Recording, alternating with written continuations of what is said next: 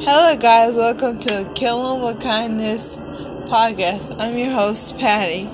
This one is about giving your heart to someone. Don't give your heart to someone unless they want to say, Oh, do this for me and I'll love you forever. Crap.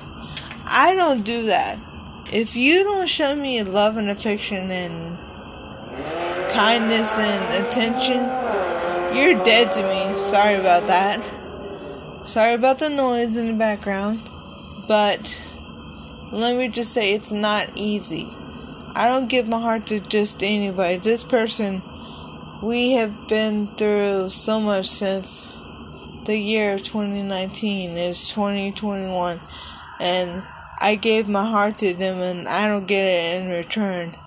And I'm saying this for all the ladies around the world the baby mamas, the baby anyone's significant other.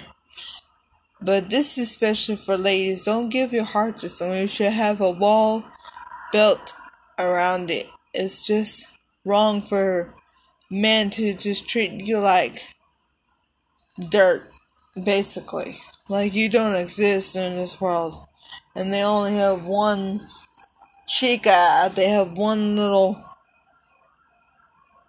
person, and it drives me nuts because I've helped that person since year 2019, part of 2020, and now it's 2021. Two years to help this damn person.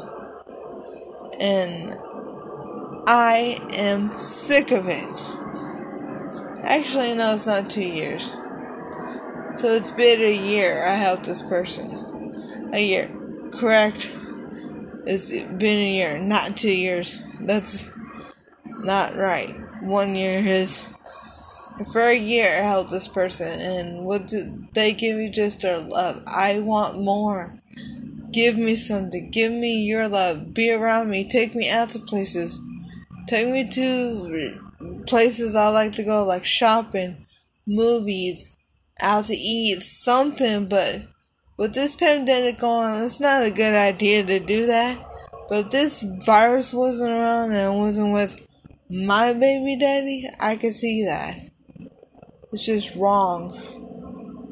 And I'm just saying this for the ladies don't give your heart to someone. Have a wall built around it. Keep those barriers protected and just let them down one by one. Don't let your guard down. Don't be vulnerable. Find Mr. Right that treats you with love, kindness, respect, and says you're the only girl for this person, for them in the world. Because I don't feel that way. I feel it with my baby daddy, but not with the other person. So see you on the next episode.